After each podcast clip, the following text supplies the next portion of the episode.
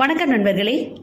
எனது ஒலிக்கதைகளை யூடியூபில் கேட்க தமிழ் குரல் ஸ்ரீ என்ற சேனலை சப்ஸ்கிரைப் செய்யுங்கள். கோபல்ல கிராமம் அத்தியாயம் பதினொன்று யார் மேலேயாவது ஒரு தரம் அக்கையா ஒரு கேலி அஸ்திரத்தை பிரயோகித்து விட்டால் திரும்பவும் அதை எப்பவுமே மறுபிரயோகம் செய்ய மாட்டார். புதுசு புதுசாகத்தான் செய்து காட்டுவார். முந்தின ராத்திரி நடந்த இதை சுந்தரப்ப நாயக்கர் மனசுக்குள் நினைத்து கொண்டே வந்தார். இன்றைக்கு அக்கையாவை ஏதாவது பதிலுக்கு செய்யாமல் விடக்கூடாது என்று நினைத்தார்.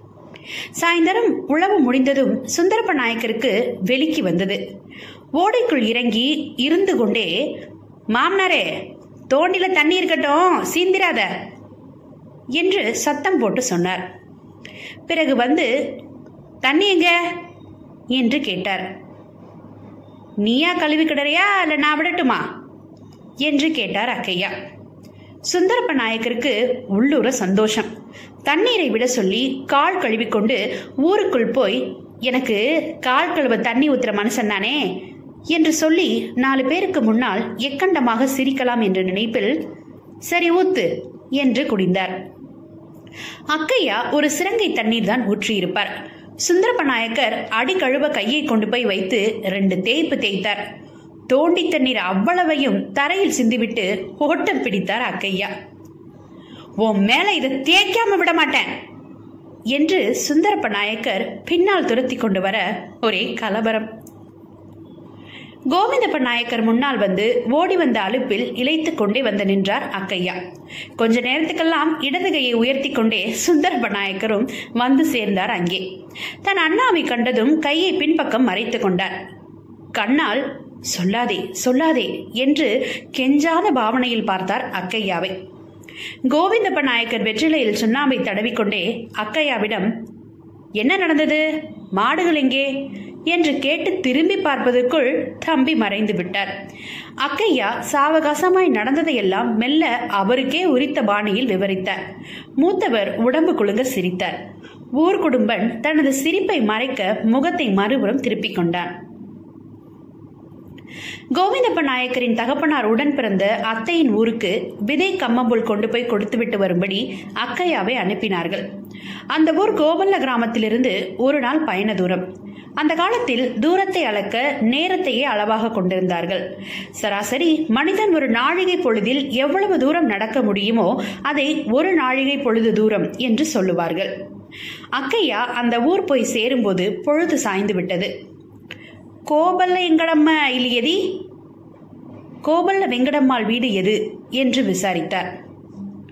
கிராமங்களில் ஒரு சுவாரஸ்யம் என்னவென்றால் பெற்றவர்களிட்ட பெயர் அநேகமாய் துலங்காது. கிராமத்தார் எல்லாம் சேர்ந்து ஒருவருக்கு ஒருவர் பெயரை வைத்து விடுவார்கள். அது காரண பெயராக இருக்கும். சிலது கேலி பெயராகவும் குணப்பெயராகவும் வீட்டு பெயராகவும் நோய் பெயராகவும் தொழில் பெயராகவும் இப்படி இன்னும் எத்தனையோ விஷயங்களை கொண்டதாக இருக்கும். கோபல்ல வெங்கடம்மாள் அந்த கிராமத்துக்கு வாக்கப்பட்டு வந்ததும் அந்த ஊரில் பல வெங்கடம்மாக்கள் இருந்ததால் அடையாளத்துக்காக அவளுடைய இரத்த சிகப்பு நிறத்தின் காரணமாக துண்டுபண்டு வெங்கடம்மா என்று பெயர் வைத்து விட்டார்கள். தெலுங்கில் துண்டுபண்டு என்றால் கோவை பழம் என்று அர்த்தம். முதலில் அக்கையா கேட்டது அவர்களுக்கு விளங்கவில்லை. பிறகுதான் ஓ துண்டபண்டு வெங்கடம்மானா? என்று சொல்லி அவரை கூட்டிக் கொண்டு போய் அந்த வீட்டில் விட்டார்கள்.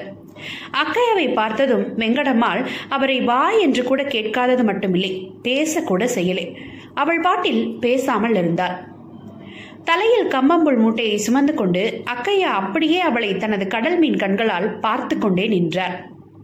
தற்செயலாக அங்கே வந்த வெங்கடம்மாவின் கணவர்தான் அக்கையாவை வரவேற்று தலையில் இருந்த மூட்டையை கை கொடுத்து இறக்கினார். ஊரில் எல்லாருடைய சௌகரியத்தையும் விசாரித்தார். எல்லாத்துக்கும் முறையாக பதில் சொல்லிவிட்டு அக்கையாவும் ஒன்றும் நடக்காதது மாதிரி வழக்கம் போல் இருந்து கொண்டார். துண்டப்பண்டு வெங்கடாமாவுக்கு தான் நிறைந்த அழகி என்ற கர்வம் உண்டு. அதோடு பெரிய குடும்பத்தில் பிறந்தது வேறு. புகுந்த வீடும் அதே மாதிரி.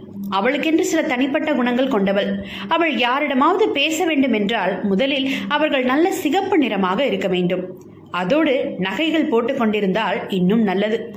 அதோடும் அவர்கள் பணக்காரர்களாக இருந்துவிட்டால் கலகலப்பாக சிரித்து பேசி பழகுவாள்.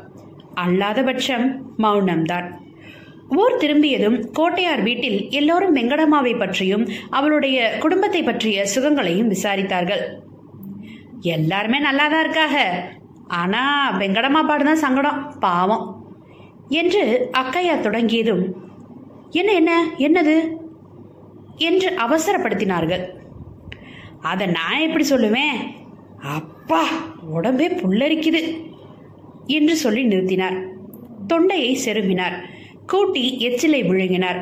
முகத்தை சோகமாக வைத்துக்கொண்டு வெங்கடம்மாவோட ரெண்டு கண்கள்லையும் குந்தம் தள்ளி பார்வையே தெரியாம போயிடுச்சு ரொம்ப பயங்கரமா இருக்கு என்று சொல்லி பட்டென்று தரையில் உட்கார்ந்து தலையில் கையை வைத்துக் கொண்டு விட்டார். பெண்கள் அழ ஆரம்பித்தார்கள். ஒரு தகவலும் சொல்லி அனுப்பாமல் மனுஷன் இப்படி உண்டா? என்று வெங்கடம்மாவின் கணவரின் கல்மனசை சவித்தார்கள். மங்கத்தாயார் அம்மாள் அக்கையாவை கூப்பிட்டு அனுப்பி மாறி மாறி கேட்டாள். அவளுடைய ராஜதிரேகம் இதை எப்படிடா தாங்கிக் கொள்கிறது? அக்கையா? என்று அங்கலாய்த்தாள். நான் அடிக்கடி நினைக்கிறதுண்டுடா இப்படி அழகான கண்ணை அந்த ஊர் கோட்டானுங்க திருஷ்டி போடாம இருக்கணுமேனு. அப்படியே ஆயிட்டதே ஏழுமலையானே.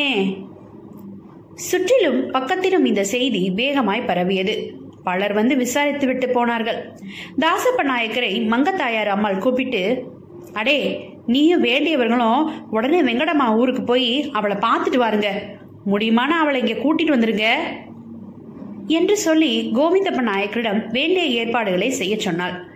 கண் நோய்களில் குந்தம் என்பது கடுமையானதாகவும் பார்க்க பயங்கரமாகவும் இருக்கும். கண் விழிகளை குருடாக்கி அந்த விழியிலிருந்து கொம்பு முளைப்பது போல் சதைப்பிண்டம் வெளியே துருத்தி அரை விரல் நீளம் நீண்டிருக்கும். இமைகள் மேலேயும் கீழேயும் திறந்தது திறந்த மாணிக்கே இருக்கும். மூட முடியாது. குழந்தைகள் இவர்களை பார்க்க நேர்ந்தால் பயந்து வீறிட்டு கத்தி விடுவார்கள். பெரும்பாலும் இது ஒரு கண்ணில்தான் வரும் அபூர்வமாக ரெண்டு கண்களிலும் வரும். வெங்கடம்மாவுக்கு அழகான பெரிய கண்கள். அவள் தூங்கும்போது கூட அந்த மூடிய கண்கள் பார்க்க அழகாக இருக்கும். கோரைப்புல் மாதிரி நீண்டு மலர்ந்த ரெப்பை ரோமங்கள். கண்மை வைக்காமலேயே வைத்தது போல் ஒரு அமைப்பு. அந்த மாதிரி கண்களை பார்த்து அது போல் இருக்க வேண்டும் என்றுதான் மற்றவர்கள் மை வைக்க ஆரம்பித்திருக்கலாம். அந்த கண்ணுக்கு கிரீடம் வைத்து மாதிரியான புருவங்கள். மேல் ரெப்பையில் கோடு மாதிரி ஒரு மடிப்பு ஒவ்வொன்றிலும். அந்த மடிப்பை அந்த வளைவின் வடிவை நாளெல்லாம் பார்த்து கொண்டே இருக்கலாம். தாசப்ப நாயக்கரும் மற்றவர்களும் வெங்கடம்மாவின் ஊருக்கு எவ்வளவு வேகமாக போனார்களோ அவ்வளவு வேகமாக திரும்பி வந்தார்கள். அவர்கள் வெங்கடம்மாவை தங்களோடு கூட்டிக் கொண்டு வரவில்லை. அவர்கள் முகங்களில் குறுகுறுப்பு நிறைந்த புன்னகையும் சிரிப்பும் காணப்பட்டது. என்ன என்ன? என்று கேட்டவர்களுக்கு சிரிப்பையே பதிலாக தந்தார்கள். மங்கத்தாயார் அம்மாவுக்கு முன்னால் அக்கையா நின்று கொண்டிருந்தார்.